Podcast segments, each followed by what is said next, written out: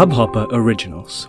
To start your podcast for free, log on to studio.hubhopper.com. This episode is sponsored by Blue Microphones. Head on to community.hubhopper.com to check out their amazing range of products. The Blue microphone consists of the Blue Voice technology, which produces clear broadcast quality sound for podcasting and is compatible with both Mac and Windows. The Blue microphone range is highly recommended for all podcasters. से ज़्यादा नैनों से निकली है नहरे दोस्त जमी से ज़्यादा नैन ही तो होते हैं गहरे दोस्त सुखन परस्तों के होते नहीं हैं चेहरे दोस्त। सुखन परस्तों के होते नहीं हैं चेहरे दोस्त। चेहरे की नुमाइश करते जो होते हैं बहरे दोस्त। जमी से ज़्यादा नैनों से निकली हैं नहरें दोस्त। जमी से ज़्यादा नैनों से निकली है नहरें दोस्त। जमी से ज़्यादा नैन ही तो होते हैं गहरे दोस्त। हरफे हिसाब के मसले में उलझे हो ठहरे दोस्त। हरफे हिसाब के मसले में उलझे हो ठहरे दोस्त। हरफे हयात के तसले में होती है बहरे दोस्त। हरफे हयात के तसले में होती हैं बहरे दोस्त। आप सब लोग सोच रहे होंगे कि अचानक कि मैं इतनी दोस्ती की बात क्यों कर रही हूँ? असल में ये जो मैंने आपको सुनाया है, ये एक हिस्सा था। इसे मैं नज्म भी नहीं बोल सकती, कुछ एक बड़ा पीस भी नहीं बोल सकती, लेकिन ये कुछ छः लाइनें जो हैं, हर दो लाइंस जो है ना, एक ही चीज़ के दो पहलू बताती हैं कॉन्ट्रडिक्शंस बताती हैं। सुखन परस्तों के होते नहीं हैं चेहरे दोस्त। सुखन परस्तों के होते नहीं हैं चेहरे दोस्त। चेहरे की नुमाइश करते जो होते हैं बहरे दोस्त। नुमाइश का मतलब होता है किसी चीज़ को एग्ज़िबिट पे लगाना, किसी चीज़ की एग्ज़िबिशन करना। सुखन परस्त जो होता है, वो पोइट्री से लिटरेचर से इतना प्यार करता है, इतनी मोहब्बत फरमाता है कि वो एक तरीके से ना उसकी इबादत करने लग जाता है, उसकी वर्शिप करने लग जाता है। तो जो सुखन परस्त होते हैं ना असल में, जिन्हें सुखन से असल में इश्क होता है, उनके कभी चेहरे नहीं होते। जो लिखते हैं या जो लिखा हुआ पढ़ते हैं ना, उनकी सिर्फ़ आवाज़ें होती हैं। उनके कान होते हैं उनकी ज़बानें होती हैं उनके लहजे होते हैं और उनके चेहरे नहीं होते हैं क्योंकि वो चेहरों से पहचाने ही नहीं जाते हैं। चेहरे की नुमाइश करते जो होते हैं बहरे दोस्त। A person who exhibits his or her face, for me is a deaf person. क्योंकि वो सुखन परस्त तो हो ही नहीं सकता। क्योंकि सुखन जो होता है वो चेहरे से तो कभी बनता ही नहीं है। फिर उसके बाद क्या कहती हूँ? ज़मी से ज़्यादा नैनों से निकली है नहरें दोस्त। ज़मी से ज़्यादा नैनों से निकली है नहरें दोस्त। ज़मी से ज़्यादा नैन ही तो होते हैं गहरे दोस्त। हरफ हिसाब के मसले में उलझे हो ठहरे दोस्त। हर्फ कहते हैं अक्षर को। हरफ हिसाब माने अक्षरों को गिनना। हरफ हिसाब के मसले में उलझे हो ठहरे दोस्त। उलझ गए हो हर्फ गिनते गिनते कि कहाँ जाना है, कौन सा रास्ता पकड़ना है। हरफ हयात के तसले में होती हैं बहरें दोस्त। अब ये बहरें कौन सी है? बहरें यहाँ पर जो दो तरीके से यूज़ की गई हैं, किया गया है, जो अल्फाज है, बस एक बिंदु का फ़र्क है दोनों चीज़ों में। बहरे यानी वो शख्स जो सुन नहीं सकता।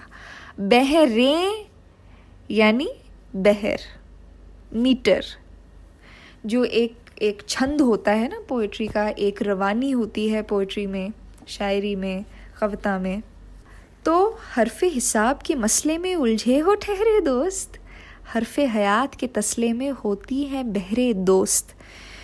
इसका मतलब ये है कि अगर तुम सुखन परस्त हो, और सुखन परस्त होकर भी तुम हर्फ गिनने में अपना वक्त ज़ाया कर रहे हो। तो फिर तुम समझ नहीं पाए कि हरफ हयात असल में कहाँ ढूंढना है और कैसे ढूंढना है। अब आप सोच रहे होंगे कि इसका मतलब क्या है। बहुत अरसे से मैं इस एक बात पे बात करना चाह रही हूँ, जो कि है बहर। और आप में से जिन लोगों ने बहर के बारे में सुना होगा या पढ़ा होगा, उन्हें पता होगा कि बहर शायरी में कितना ज़रूरी होता है। मीटर के बिना जो पोइट्री होती है, वो पोइट्री असल में होती नहीं है। वो एक कही हुई बात हो जाती है। वो एक एक एक बहुत आम सी बात हो जाती है। जैसे मैं आपसे बात कर रही हूँ, आप मुझसे बात करते हैं। एक शायर को और एक आम इंसान को सिर्फ़ एक चीज़ अलहदा करती है और वो है बहर। और बहुत सारे एकेडमिक्स जो होंगे ना, वो मुझसे इस बात पर बहुत तर्क वितर्क करेंगे, विचार विमर्श करेंगे कि बहर के बिना पोइट्री इसलिए नहीं हो सकती है क्योंकि शायरी मीटर से बनती है, शायरी रवानी से बनती है, लय से बनती है तर्ज से बनती है। और मैं उनसे बिल्कुल वाकफियत रखूँगी। I am in total agreement with them लेकिन एक मैं बहुत ज़रूरी चीज़, बहुत अरसे से सोच रही हूँ। और ये बहुत बार मैं जब वर्कशॉप्स लेती हूँ पोइट्री पर, तब भी मेरा इससे सामना होता है और ज़ाहिर सी बात है कि मेरा सामना होता है तो मैं जिन लोगों को पढ़ा रही होती हूँ या जिनके साथ वर्कशॉप ले रही होती हूँ, ज़ाहिर सी बात है कि मेरा ये फ़र्ज़ बनता है कि मैं न सिर्फ़ उनको एक सही दिशा या एक सही रास्ता दिखाऊँ और उनको बहुत अच्छे तरीके से डिटेल्ड मैनर में बहर को समझाऊं। लेकिन एक रीसेंट वर्कशॉप में ये सवाल वापस से उठा कि बहर असल में क्या हर्फ गिनने से बनता है? या बहर हम तर्ज से समझ सकते हैं, हम म्यूज़िकलिटी से समझ सकते हैं, हम मीटर से समझ सकते हैं। तो बात ये हुई कि किसी ने मुझसे पूछा कि आप मुझे बताएँ कि क्या बहर को हर्फ के हिसाब से समझना ज़रूरी है? क्या गिनती करना ज़रूरी है? कि हमारे शेर में कितने अक्षर आ रहे हैं, कितने हर्फ आ रहे हैं, कितनी मात्राएँ लग रही हैं, कितने नुक्ते लग रहे हैं। तो मैंने उन्हें समझाया, पूरा प्रोसेस समझाया कि असल में बहर का सिस्टम क्या होता है या बहर किस तरीके से समझा जाता है। लेकिन बहुत सारे ऐसे लोग हैं, पता नहीं एकेडमिक्स हैं, नहीं हैं लेकिन क्योंकि सोशल मीडिया की दुनिया जो है इतनी बड़ी है और अच्छी भी है, क्योंकि वहाँ पे आपको नए नए लोगों से मिलने को मौका मिलता है और बहुत सारी नई चीज़ों से इंट्रोड्यूस ख़ुद को करवाने का एक एक अवसर मिलता है, एक मौका मिलता है। लेकिन मैं ये भी बोलना चाहूँगी, जितना भी अरसा मैंने पोइट्री पढ़ी है, करी है, पढ़ी ज़्यादा है, मैंने ये सीखा है कि बड़े से बड़ा शायर या शायरा या शोरा, या जो कलाम कहते हैं या लिखते हैं, उन्होंने हमेशा दिल से निकले हुए कलाम को गिनती पर प्रायोरिटी दी है, हमेशा। तो आप जब बहुत कंसंट्रेशन से शायरी पढ़ेंगे तो आप भी इस बात से जो है वाकफियत रखेंगे कि शायरी गिनती नहीं है। पोइट्री इज़ नॉट मैथमेटिक्स मैं बहुत कोशिश करती हूँ कि शायद मैं किसी और तरीके से इसको समझा सकूँ। शायद मैं कोई और एग्ज़ाम्पल निकाल कर ला सकूँ जहाँ पर मैं आप लोगों को या जिससे मेरी बात हो रही होती है उन्हें समझा पाऊँ कि शायरी जो है वो गणित नहीं है। आप हिसाब करके शायरी नहीं कर सकते हैं। अगर आपको हिसाब ही करना है तो उसके लिए एक टोटली कम्प्लीटली डिफरेंट डिसिप्लिन है जिसे मैथमेटिक्स कहते हैं, जिसे अरिथमेटिक बोलते हैं ट्रिग्नोमेट्री बोलते हैं। Poetry is not mathematics. Poetry is not trigonometry. Poetry is not related to गिनती. और मेरी इस एक बात से मुझे पता है कि मुझ पर बहुत तहमतें भी लगेंगी और मुझे अन एकेडमिक भी बोल दिया जाएगा और मुझे उस मैार से बिल्कुल एग्ज़ाइल कर दिया जाएगा और एकदम निकाल दिया जाएगा कि आपका वो मैार ही नहीं है कि आप शायरी को समझ पाएँ या सुन पाएँ या कह पाएँ या कर पाएँ। आप जो भी कहना चाहते हैं, सारी बातें मैं अपनी सराह करती हूँ। लेकिन फिर भी मरते दम तक मुझे लगता है कि मैं इसी एक बात पर अड़ी रहूँगी कि शायरी पोइट्री मैथमेटिक्स नहीं है। और वो इसलिए नहीं है क्योंकि कोई भी चीज़ जो आपके दिल से निकलती है, वो आप गिन कर कभी नहीं बोल सकते या गिन कर कभी नहीं लिख सकते हैं। लेकिन इसका मतलब ये भी नहीं है कि वो बिल्कुल ही बेबहर हो जाए। बहर रखने का, होने का मतलब मेरे लिए फ़कत इतना होता है कि वो जब तर्ज में ढाली जाए या जब संगीत के सांचे में उसे ढाला जाए या रखा जाए या मौसीकी के एक तरीके से, नज़रिए से उसे देखा जाए और एक म्यूज़िक कंपोज़र जो है या फिर एक संगीतकार जो है उसे धुनबद्ध करे, उसे लयबद्ध करे तो उसके लिए मुश्किल पैदा ना हो। और इसीलिए बहर जो है वो ज़रूरी होती है शायरी में, क्योंकि शायरी और मौसीकी जो होते हैं, संगीत और कविता जो होते हैं, वो दो बहनें होती हैं जिन्हें अलहदा करना बहुत मुश्किल, तकरीबन नामुमकिन रहता है। तो अगर हम ये एक बात अपने जहन में ताज़ा रखेंगे तो मुझे नहीं लगता कि हम कभी भी, कोई भी कलाम, कोई भी शेर, कोई भी कविता, कोई भी गज़ल या नज़म बेबहर कह पाएँगे। और यकीन माने, मैंने बहुत जद्दोजहद की है। बहर के साथ बहुत खेला है, बहुत बेबहर चीज़ें भी लिखी हैं और समझा है कि वो बहर में हैं और फिर बाद में इस चीज़ का एहसास अपने अंदर उतारा है। नहीं, ये चीज़ें बेबहर हैं तो ये चीज़ें बेबहर हैं। आप इसे चेंज करके ये नहीं कह सकते हैं कि ये बहर में है। और फिर उस पूरे सफ़र के साथ मैंने ये सीखा है कि बहर में कलाम कैसे कहा जाए, बहर में एक शेर कैसे कहा जाए एंड माइंड यू बहर में एक नज़म कैसे कही जाए, जो कि मानी जाती है कि नज़म में कोई बहर ज़रूरी नहीं होता।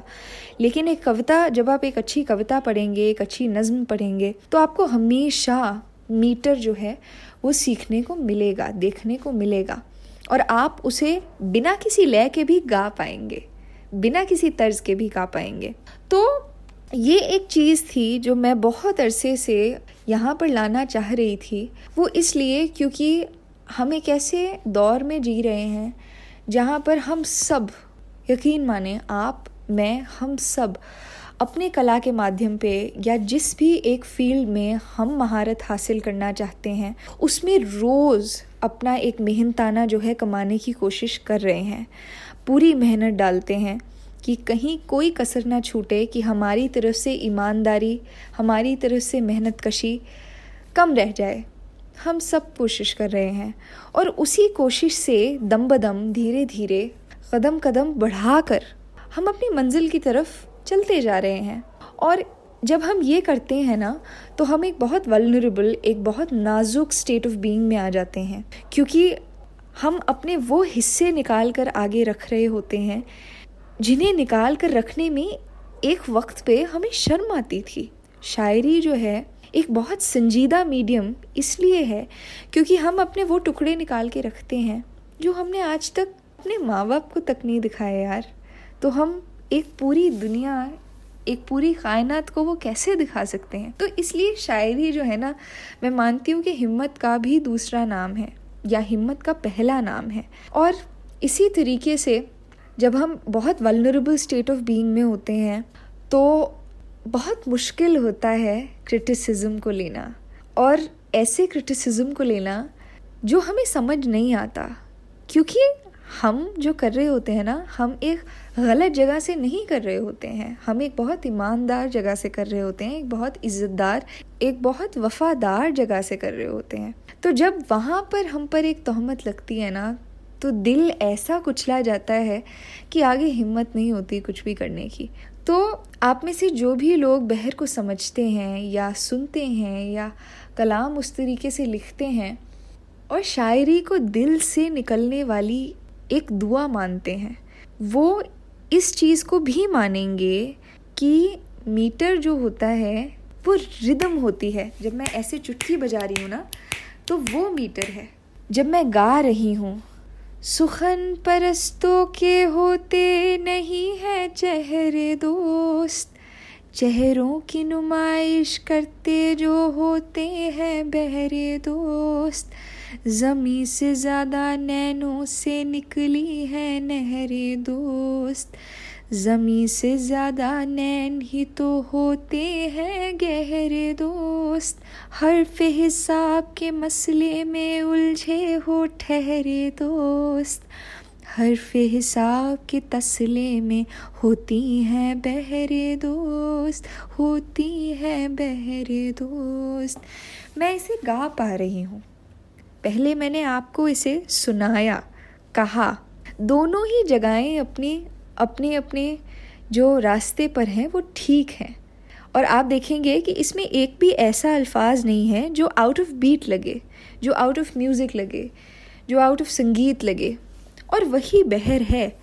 अगर आप इसके हर्फ गिनेंगे भी नहीं तो भी आपको पता चल जाएगा कि ये बहर में है। तो इसलिए वो लोग जो असमंजस में रहते हैं, जो कन्फ्यूज़न में रहते हैं कि बहर कैसे समझें, क्योंकि बहर एक बहुत ट्रिकी एकेडमिक डिसिप्लिन है। अपने आप में एक रिसर्च प्रोजेक्ट है बहर को समझना, वो गिनती करना। लेकिन अगर आप वो समझ नहीं सकते, अगर आप उस मैथ्स में जो है कमज़ोर हैं, कमज़ोर होने का मतलब ये नहीं होता है कि आप कमतर हैं। कभी भी दुनिया को ये ना कहने दें कि आप एक चीज़ में कमज़ोर हैं तो उसका मतलब है आप एक चीज़ में कमतर हैं। कभी भी नहीं। और अगर दुनिया आपको ये एहसास दिलाने पे आमादा हो जाए कि आप कमज़ोर हैं तो आप कमतर हैं। तो आपकी कला उस मरहले पर, उस मकाम पर इतनी मज़बूत होगी ना कि आपकी एक लिखी हुई चीज़ उनका मुँह बंद कर देगी। प्रोवाइडेड आप संगीत समझते हो प्रोवाइडेड आप लय समझते हो, आप धुन समझते हो, और उस कदर संगीत हम सब में होता है कि हम उतना बहर तो समझ सकें कि एक कलाम बहर में कह सकें, हिसाब ना करते हुए भी बहर में कह सकें। तो आज का ये पॉडकास्ट मैं इसी एक मौजू को पूरे तरीके से डेडिकेट करना चाहती थी और बहुत संजीदगी से एक लिखी हुई चीज़ से आपको ये समझाना चाहती थी कि मीटर क्या होता है? क्योंकि साल दर साल लग जाते हैं मीटर को समझने में पोइट्री को समझने में। और जब आप समझ जाते हैं तो कई बार ना हमारे साथ ऐसा होता है कि हम सोचते हैं कि नहीं, ये चीज़ तो मैंने बहुत मेहनत करके पाई है तो ये मैं अपने तक ही रखूँगा। वहाँ पर जो है ना बॉस वहाँ पर गलती होनी शुरू होती है। क्योंकि आपने जो चीज़ सीखी है, वो आपकी नहीं है। वो औरों की भी उतनी ही है जितनी आपकी है तो उसे बांट देना चाहिए। कायनात जो है वो आपने नहीं बनाई ना? कायनात जिसने बनाई है, उसने एक रूल रखा कि बांटना है हर चीज़ को, कुदरत को, ज़िंदगी को, गम को, खुशी को, शायरी को तो बांटे। और फिर भी अगर आप बहर को एक एकेडमिक पर्सपेक्टिव से समझना चाहते हैं और उसकी गिनती समझना चाहते हैं और आपको कन्फ्यूज़न होती है तो मैं उसके लिए एक वर्कशॉप करती हूँ, जिसकी डिटेल्स मैं डालती रहती हूँ, वो वो मैं हर महीने करती हूँ और अब मेरी कोशिश है कि वो मैं हर हफ़्ते भी करूँ, ताकि आप में से जो लोग समझना चाहते हैं उस डिसिप्लिन को, वो उसे समझ सकें। लेकिन एक बार फिर आखिर में मैं आप सब लोगों को एक बात ज़रूर कहना चाहूँगी। हरफ हिसाब के मसले में उलझे हो ठहरे दोस्त। हरफ हयात के तसले में होती हैं बहरे दोस्त। हरफ हयात के तसले में होती हैं बहरे दोस्त। याद रखिएगा, हमेशा आप कमज़ोर हो सकते हैं, कमतर कभी भी नहीं है। और इसीलिए सुखन को ज़िंदा रखना है। उम्मीद है आप यहाँ से कुछ लेकर जाएँगे। कुछ अपनी ज़िंदगी में ज़रूर ढालेंगे और कुछ मुझ तक पहुँचाएँगे। अगर पहुँचाना चाहते हैं तो मैं इंस्टाग्राम पर हूँ। मेरा हैंडल है वृंदा हयात वैद। मेरी वेबसाइट भी है जहाँ पर आप मुझसे जुड़ सकते हैं। www.vrindaved.com आप मुझे मेल भी कर सकते हैं, उसकी सारी डिटेल्स आपको मेरे इंस्टाग्राम पर मिल जाएँगी। तो जाते जाते यही एक फ़लसफ़ा। शायरी हम सबकी है। क्योंकि दिल हम सबके पास है। सुखन सुखन, ज़िंदा रहे। ज़िंदा रहे इस हब हॉपर ओरिजिनल को सुनने के लिए आपका शुक्रिया। अगर आप भी अपना पॉडकास्ट लॉन्च करना चाहते हैं तो हब हॉपर स्टूडियो वेबसाइट पे रजिस्टर करें और एक मिनट के अंदर अंदर अपना खुद का पॉडकास्ट लॉन्च करें। यही नहीं स्टूडियो देता है आपको पूरी आज़ादी कहीं भी, कभी भी अपना पॉडकास्ट लॉन्च करने की सिर्फ़ तीन आसान स्टेप्स में। तो साथ में अपना पॉडकास्ट शुरू करने के लिए तैयार। Just hop on Hub Hopper simply content